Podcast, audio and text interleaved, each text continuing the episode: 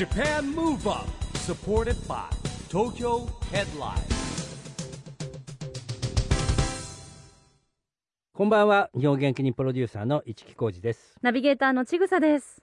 東京 FM JAPAN MOVE UP この番組は日本を元気にしようという東京 MOVE UP プロジェクトと連携してラジオでも日本を元気にしようというプログラムですはい、また都市型フリーペーパー東京ヘッドラインとも連動していろいろな角度から日本を盛り上げていきます。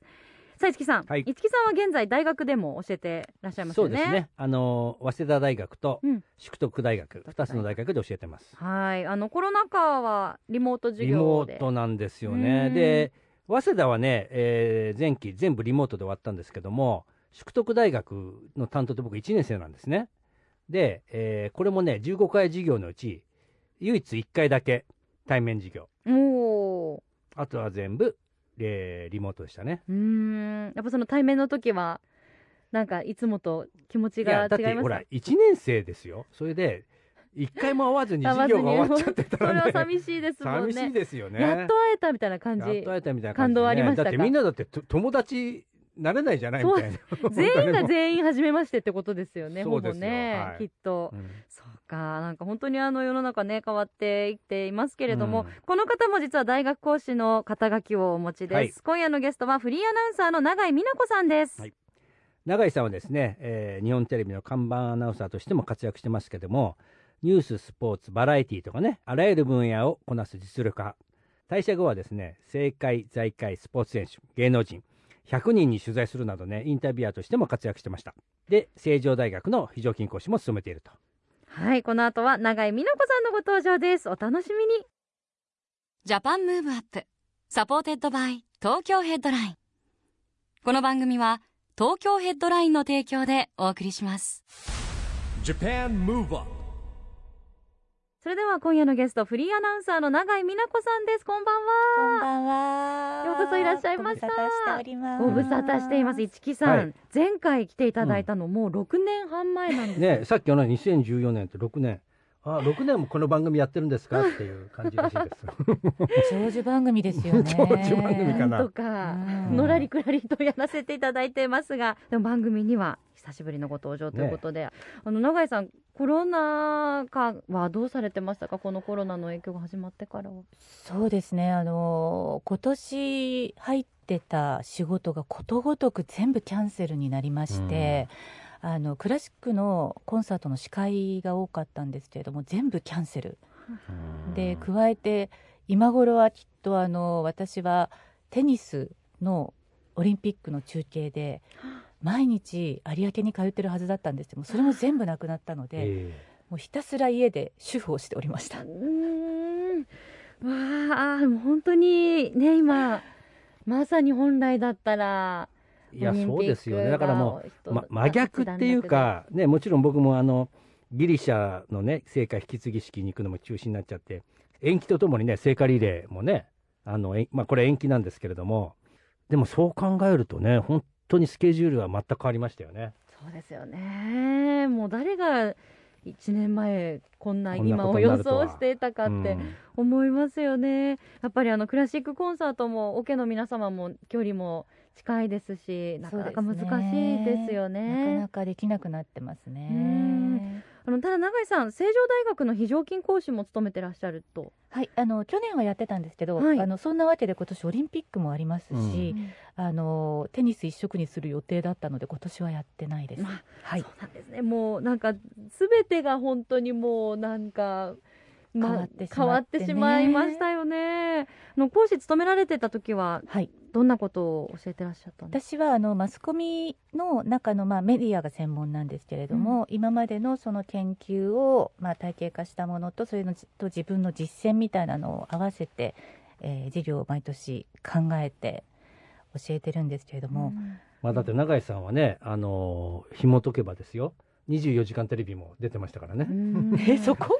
まだだって続いてるじゃないですか。今年も形変えてもね24時間テレビはあのはい。話題になってますけど、うんうん。まあそういう意味ではねあー司会業ということもあるんですけどもねイベントとかメディア論とかいろんな新しいものが組み合わさってますようね。ん、あの市木さんも大学でね教えてらっしゃいますけれども、やっぱこう最近の学生さんいやどうですか？最近の学生ってかわいそうなのはのほら1年生なんかかまだキャンパス入れてないみたいな子いっぱいいますからね。ねクラスメートにも会えてないですそうクラスメートにも会えてない先生にもそうですよだからなんていうのかねあの利点というわけじゃないんですけどもあの家からも参加できるから出席率は上がってるんですよ。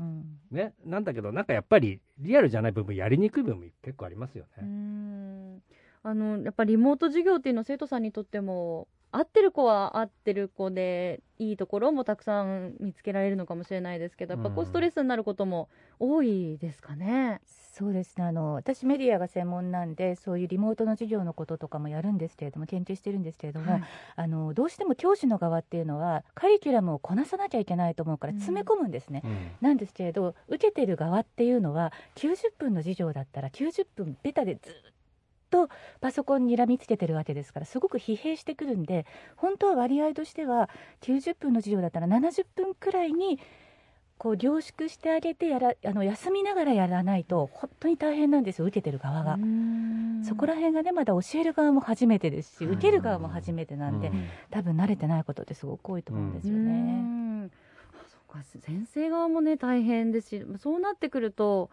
まあ、なんかガイドラインみたいなのがあったらきっと先生たちも少し参考にしやすかったりするでしょうね。いやでもね結局なんて言うんだろうあの通り一遍のガイドラインみたいなっていうのは渡されるんですけど、うんやりながらしか分かんないわけですよ。うんまあでぼ僕は早稲田と宿徳両方やってるんだけど、うん大学によってやり方違うしねう。んうん教えるものによってもやっぱ全然違いますもんね。違いますよねまあまだまだ課題が山積みっていう感じがしますよね。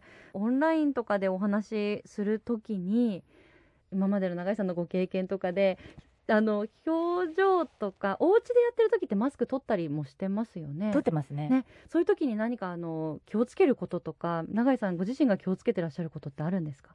気をつけること、うん、そうですね、うん。えーっと寝巻きで出ないこと よくありますもんね。あの下がパジャマだったとか映っちゃってとか。ちょっとうっかり水を取りに行ったら下パジャマだったみたいなそういうことは気をつけようって思いますけどねう。んそうなんですなんか結構表情も普通にねあの会ってる時よりもなんかこう視線をなんか自意識じゃないですけどなんかこう画面に顔がバーンってアップであるとなんかこう気にしてしまったりとかなんかこうどういう表情をしていいのか、まあ、自意識過剰なんですけど。なんかね、僕ね、この間の小山君堂事務所で打ち合わせしてたら、あの小山さんの事務所は、なんていうの、えー満員の電車通通勤を考えて、えー例えば12時に来ていいですってなるんだけど、10時にあのリモートで、なんていうの、ほら、朝の朝礼みたいにやるんですって。へーそうすると、あの女性社員の方が言ってたのは、男性はね、パッと出てきてみたいな、こういろいろ融通聞くんだけど、女性は一応顔が映っちゃうとなると、うん。一応身だしなみするんで、ね、結局、朝早く起きなきゃいけないって言って、なんかもう、確だから顔顔を隠してやるかどうかってのもあるんでしょうね。あります。でそこのルールは顔出さなきゃいけないんだって。えー、あそれはでもちょっと女性から言うとそれね辛いですよね。辛いですよね。その顔出し必要ってちょっと思います。思いますこんねな顔出たかみたいなね。たまに私うん仮面とか被ったりします、えー？めんどくさいと。はい。仮面をかぶる。仮面なんかこうまあそんなあのリアルにねあの大変なものじゃなくてあのまあズーム飲み会とかだと、うんお化粧するのめんどくさいなと思ったら、はいちょっとなんか被り物とかしてかぶり物いいですね。ちなみに暑いでしょ、夏だったね、らもう。何のかぶり物ですか？えなんかアフロの被り物にサングラスとかしてそれであのやるとみんななんか何それっていうそっちにあの気がいってくれるんであお化粧しなくて済むみたいな。それいいですね。あとズームの時まあズームっていうかパソコンを置く時にちょっと上目から置いた方がいいですねカメラ。えー、下から置くとなんとなくこうのべっとした感じになるので私は下に台を置いてパソコンを上目にしてちょっと上目遣いな感じの方が女性はおすすめです。ああ、それ勉強になります。はい、ええええやってみてください。確かに。ああ、勉やっぱり勉強になります。上市木さ一ですん。はい、カメラは。ありがとうございます。まあそんな永井さんがですね、はいえー実はあの、まあ、自らが出演ということではなくですね今月オンラインライブイベントをね、はい。えー企画しているということなんですけれどもこれはねどんなことを？これはですねあの東京の西麻布に霞町音楽堂というところがございまして、なぜか私がそこの相談役ということになりまして、でずっと今までクラシックの生の演奏を皆さんにお聞かせして、えーお酒もとちょっと楽しんでいただくような場所だったんですけどこのコロナで一切それができなくなっちゃったんですね。でこれからどうしたらいいだろうかって言った時にじゃあまず、まあ、YouTube 立ち上げてでうん。ネット配信だろうっていうことで、ネット配信を、えっと、5月6月7月とやってきまして、やっぱこの夏にあの音楽家の方たちがやっぱりこう全部キャンセルになっていて、うん。でこれ結構深刻な問題で例えばあの私の友人のバイオリニストがウーバーイーツを取ったらうん。ピンポンってなったんで開けたら音楽仲間が運んできた。でこれ本当笑えない話なんですよ、へだからそういう方たちもーいる、演奏したいのに演奏ができない、うん。聴きたいのに聴けないっていう人たちをどうにかこう結びつけてあげることができないだろうかうん。って思って、あの毎晩のネット配信なんじゃなくてねこの8月の終わりっていうもう本当に奇跡的なタイミングで音楽家の人たちがすごくビッグネームの人たちもキャンセルになってるんで空いてるんですよ。なるほど、うん。で9月から皆さんあのツアーがスタート一応するんで、うん。でこの8月のやるのが2930なんですけど、うん。ここだけ空いてるのでよしじゃあそういう人たちに集まってもらおううん。と思いまして24時間の24時間テレビじゃないですけどへー。24時間ネット配信の夏フェスをやろうというのをちょっと立ち上げてしまって、今毎日頭がはげそうです。ちょっと大きいことを大風呂敷を広げすぎてしまいました、でも24時間あると大体1アーティストというかあたりはどれぐらい一応1な感じですか？時間です。24時間24アーティストなんですけれど、24アーティスト。はい。でこういう時期なんで本当は1時間なんですけども、うん。20分は換気除菌、うん。それからあの配置替えそれからまた、えー、とこ空調を入れ直すっていう時間に取ります、なるほどね、なるほど。うん実質40分なんですけれどもこれなかなか聞き応えありますよ、ん。24アーティストですから。はい。これはあのー皆さん日本全国からうん。のご自宅とかから参加するっていう、なんなら世界からでも。世界からの。はい。チケットピアが買えれば。はい。クレジットカードでチケットピアで買っていただければ。はい。三3600円です。うん。24時間。これはあのいろいろ言えるとこと言えないとこあると思うんですけど、はい。現時点でなんかこう何があります？何があります？そうですね、うん。あの日本三大テノールと言われているジョン・ケン・ヌッツォさん。うん笛田博明さんそれから樋口達也さんはもうこれはあのご出演確定になってます、はい、であとソプラノは小林沙羅さん高橋優衣さん。それからですねあのバイオリンがえ三浦文明さん。であと見たことあるかどうかわかんないんですけど3月ぐらいのコロナ禍の時にクレモナってイタリアのあのクレあのバイオリンの工房がたくさんあるとこなんですけどそこの病院の屋上から真っ赤なドレス着て弾いた方ご存知ですか、うん。横山玲奈さんで医療従事者のためにって言って病院の屋上で弾いたんですね、でそれがもうあの本当に感動的なあの映像だったのでクレモナの横山さんまで連絡して、はい。でご出演願えないですかって言ったら、う OK してくださって、で横山玲奈さんはあのお出になります、はいそれはどどちらからえクレモナから。クレモナからあつないで。だただここの部分はあの中継ってわけにいかないのでそれは収録になります、収録で。うんあとはスペシャルですね。音楽の宮のこのウィーンからはい。三谷優子さんっていうソプラノの方にもお願いしてますし、あとは一応今考えてるのがザルツブルグとパリからうんっていうのも考えてます。えー。グローバルですね。本当にじゃあグローバルですよね。あとはあの歌舞伎役者のあの片岡千之助さん、うん。はい。仁左衛門さんのお孫さんのもうあの二十歳の若い歌舞伎役者さんがですね朗読初挑戦。朗読もあるんですか、今日もこれからあの一緒にミーティングします。ええあのキングコングの西野さんの「はい。煙突町のプペル」っていうすごい素晴らしい絵本があるんですけどそれを朗読します。ええはい。それはあのアイディアは永井さんが？はい、私はあのコロナ禍の時はい。にインスタライブで、うん。あの自分で朗読やってたんですね。はい。で著作権がすごく難しいので限られてきたんですけれどもあの結構いろんな方が聞いてくださってでやっていくうちにパーカッショニストの人がコラボしようよって言ってうん。効果音みたいなのをつけてくれて、うん。それがすごく良くて。あこれなんかでやりたいなと思っていたのであの私はあの芥川龍之介の「雲の糸」とかを読むんですけれど、あのそれをじゃあちょっと千之助さんにやっていただきたいなと思ってお願いしたら、やりたいやりたいって言ってくださって。だからパーカッションとスティームドラムとそれからサックスとのコラボになります、この朗読は。どんな感じなのかなんか想像ができないですね。面白そうですね。効果音みたいにガラララララっていうのをつけてくださったり、うん。あるいはその朗読と朗読の間にちょっとした曲みたいなのを入れてくださったりただの朗読よりもね本当にね、うん。映像がカラーでビジュアルで浮かんできます。うわーそれは素敵ぜなひぜひ、演目。はい、見ていただきもう永井さんもプロデューサーの領域に入ってきましたね。まだね。ねもう 演出家とかそういとんうでもないなんか目線ですよね。いやなんてね名前つけたらいいかわからないんですけどでも全部自分の頭の中にあることを実現させなきゃいけないのって、こんなに大変だと思わなくて本当に一木さんって素晴らしいなと思って。え？一木 さん褒められました？ん？プロデューサーって大変ですよね。大変な大変ですよ。考えるところまではできるんですけど実現までこじつけるのがね。どうやったらいいんですか？僕は逆に言われるよ。でも考えながらこう早く進めすぎちゃってちょっと待ってみたいな。言われあることーもありますよ。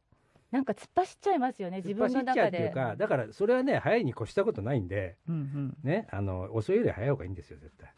うん。と思っております。人を巻き込むにはどうしたらいいんですかね？え？それは真面目な話？うん真面目な話。でもそれはやっぱり本当にただの言葉でしかないけど志とか共感だから、うんうん。あこれだったら一緒にやってみたいなってそうですよね。それ僕もやりたかったんですよとかうん。一人じゃできなかったんでやりますよみたいな。ことが大半ですよねでもね。いやでも大体話してると分かるじゃん。大体あやろうってなってる。あ協力してもいい度合いがあぜひやりたい。まあしょうがないかってやりたい。できるならやりたくないなって分かるもんだって話してると。あそれがね今ねうん。例えば最近のこの一木さんと私のやり取りも全部メッセンジャーなんですけど、うん。なんか言葉だと表しきれない熱量みたいなものがあって、なんかやっぱりこうやって話してると身振りだったり手振りだったり声の大きさだったりっていうので伝わるんですけど、うん。メッセンジャーで「一木さん返事来ないな」い やあのね返事来ない時っていうのは難しいこと聞かれてるからどう答えていいか分かんなくなっちゃうわけ。なんかこうやっぱり会って話すって大事なんだなって思いましたね。ね言いたいことすっごくたくさんあるんだけどこれを全部言葉にしたら重いだろうなって思ったりねするので、まあでもそれありますよね。言葉だけだとまあ読み取れるんだけどね。伝わらない部分があるから、ありますよね、ぱり人と会って話したい。そういうことですね。はい。まあでもあの8月29日30日はねあの間違いなくそのちゃんとね換気とかソーシャルディスタンスとかもされると思いますけど、はい、あの素晴らしい音楽家の方がはい、まあ集ってあのいいスペシャルな夜を、まあ夜朝昼晩ですね24時間だそうですね24時間。届けてくださるというこれは一つやっぱ楽しみなことがあるとこちらも頑張れます。まだチケットなどは実はですねあの今日この番組に出させていただくということがはい。分かりましたので、えー解禁を今日にしました。ありがとうございます。なのでプレスリリースもチケットピアの発売も全部この日にうわ。今日解禁です。うわ。なんかすいません。まあいいんじゃない？こんな8 8 8いいんです月か8日でご語呂が良くてみたいな。そうですね。パチパチで。パチパチで。パチパチパチパチっていうことで。あパチパチパチね嬉しい、はいそうなんですねじゃあもう今ラジオをお聞きの方はぜひ。ぜひですね。はい。はいありがとうございます。SNS も今日ツイッターインスタグラムフェイスブック全部今日スタートなのでえ音楽堂夏フェスで検索していただけれなばはい。学童夏フェスでございます。はい。音夏と言います。音夏。はい。略して音夏。ハッシュタグ音夏で検索してください。ありがとうございます、はい。なんかもう本当あと20日あんまちょっとって感じですね、はい。もう待ちきれないのでぜひあの永井さんから日本を元気にする一曲をはい。聞きたいなと思うんですが。はい、えーこれはですね、えーアーティストの方たちが続々とセットリストっていうあの選曲を送ってきてくださるんですけれども、えー今日あのジョン・ケン・ヌッツォさんがこれ歌いますって言ってくださった曲をじゃあ聴いていただきたいと思います。熱戦ドルマ、えー誰も寝てはならぬ。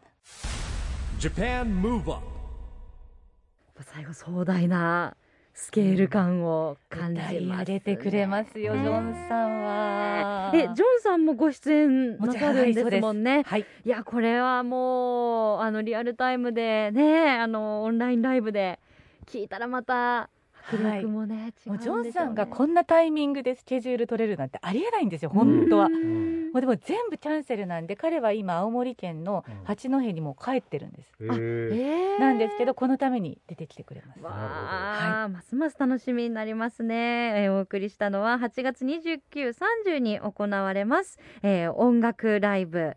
音夏。はい、はい。音楽ドーナツフェスです。音夏よろしくお願いします。略して音夏にもご出演されます。ジョン・ケンヌットさんの誰も寝てはならぬでした。さあ今夜のゲストはフリーアナウンサーの永井美奈子さんです。後半もよろしくお願いします。よろしくお願いいたします。す。永井さん、あのこの番組はですね、今、はい。あのやっぱりちょっと、えーコロナ禍になってますんで、ビヨンドコロナをテーマにしてですね、えーこのコロナを超えてどうやってやっていこうっていうこともテーマにしてるんですけども、はい、永井さんが考えるこの時代に必要なものってどう思います？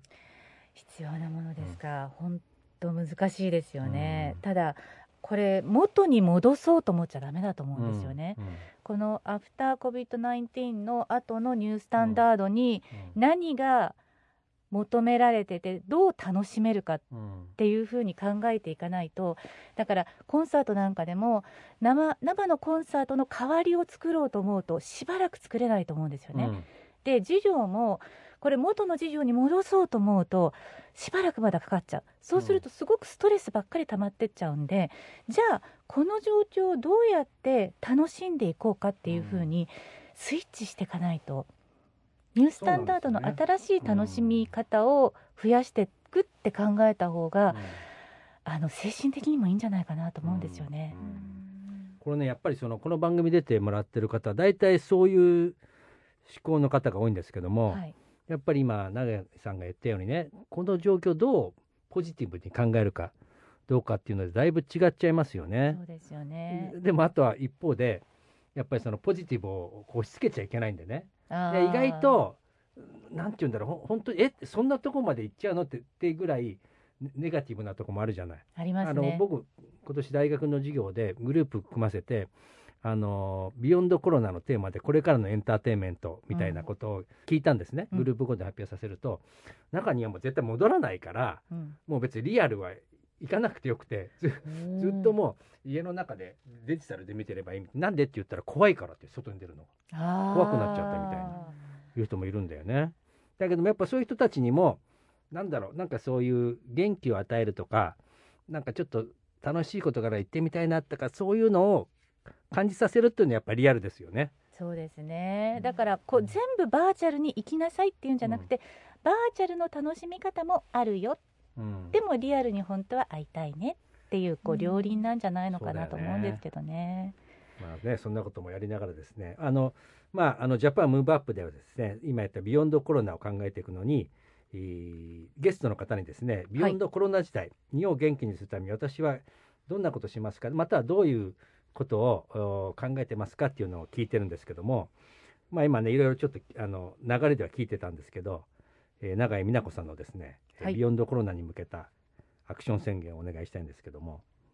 そうですね。私永井美奈子は日本を元気にするためにこの音夏でうんネット配信で日本を元気にしたいと思っています。はいでこれ根底にすごくあの私の思いが入っているのは、コロナっていうのはコロナにあのあるこのウイルスの怖さっていうだけじゃなくてね、そのコロナにかかってたり病気になってる人だけじゃなくてうん。本当に世界中の人たちの心の中にものすごくこう伸縮していくなんかこう、うん。怖いウイルスだなって思うんですね、本当にその人の一番弱いところ精神的に弱いところをどんどん蝕んでいくっていうところがあると思うんですね、なんでまあ私もきっと今聞いていらっしゃるリスナーの方たちもどっかでやっぱり病んでる部分みたいなのがあると思うんですでそういう方たちにやっぱり音楽を届けてそれを癒して差し上げたいっていうちょっとあの壮大なうん計画でもあるんですこれは。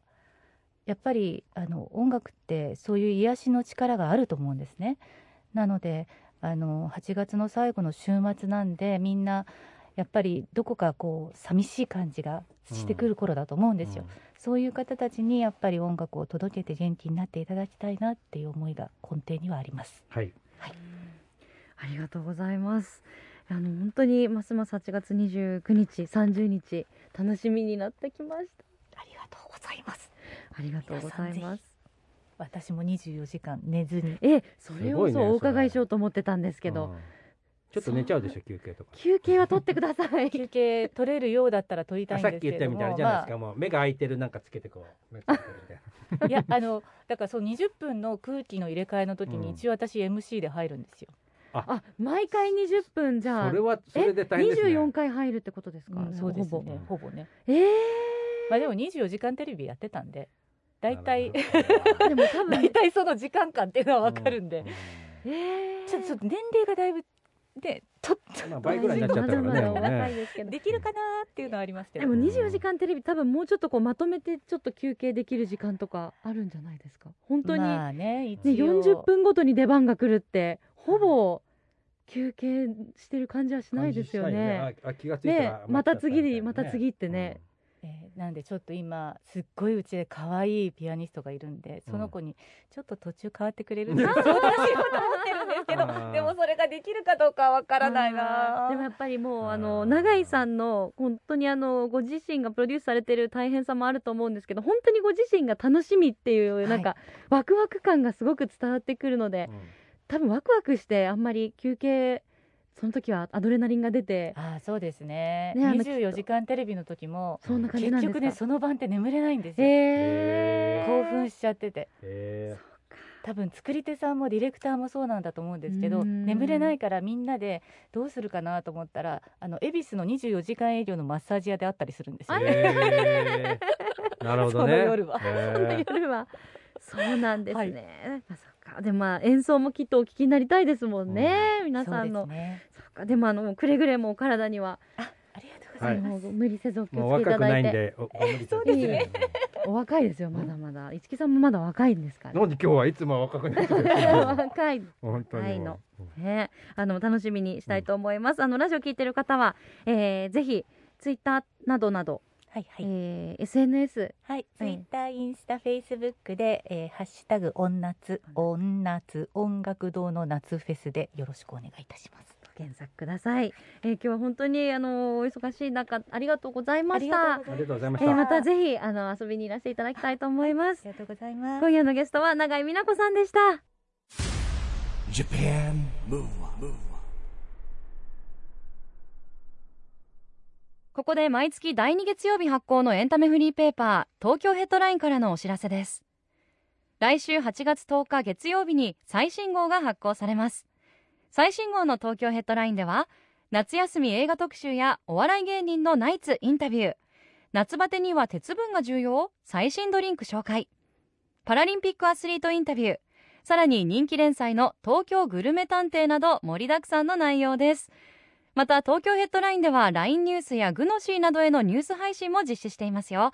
こちらもぜひチェックしてくださいね。今日はフリーアナウンサーの永井美奈子さんに来ていただきましたけども、まあ、もはやプロデューサーですねもうね永井さんもね。かっこいいですよね。プロデューサーで演出家で演者でもあり。まあねうん24時間テレビも体験されてましたけど、うん。なぜかね僕はすごく感じたことがあってですね、えー、ちぐさがいつもよりも、えー、永井美奈子さんがいるとですね何でしょう話し家目線のなんかこうリスペクトするような態度がちょいちょいあって大好きなんですよ。なんでいつもと態度違うじゃんみたいな思 思ってましたよ僕は。もうねあの好きなので、うん。もうなんか萎縮しちゃって今日多分私帰ったら5時間ぐらい落ち込みます。なんか全然、えーお話できなかったって多分えどういうこと？じゃあさその二人に囲まれて何も感じない僕はやっぱりダメですか？そうですよ。もう市木さんもあの喋る職業をしてる一人としてやっぱ、いや全然感じなかったよ永井さんのこうスキルを盗もうとかこう、僕は勉強しようみたいな姿勢はうん。なんでないんですか？ね。だってもう大学時代からの友達だから全くなかったな。まあそっか、うん。仲良しですもんね、うん。いいなそんぐらい私もいつか永井さんのちょっとね、近くに行けたら嬉しいなって思います。が 今日もお美しくて素敵でしたね、うん。あのお写真ホームページにアップしてますのでぜひはい。ご確認いただきたいと思います、そしてえー8月29日30日に行われます音楽堂夏フェス、えー本日情報解禁になりましたのでぜひご興味ある方 SNS などで「ハッシュタグ音夏」で検索してみてください。さあジャパンムーブアップ今週はそろそろお別れのお時間ですが次回も元気のヒントをたくさん見つけていきましょう。はい。これからもみんなで知恵を出し合って日本を元気にしていきましょう、はい。ジャパンムーブアップお相手は市木浩二とちぐさでした。この後も東京 FM の番組でお楽しみください。それではまた来週。 Japan Move Up supported by 東京ヘッドライン。この番組は東京ヘッドラインの提供でお送りしました Japan Move Up supported by 東京ヘッドラインこの番組は東京ヘッドラインの提供でお送りしました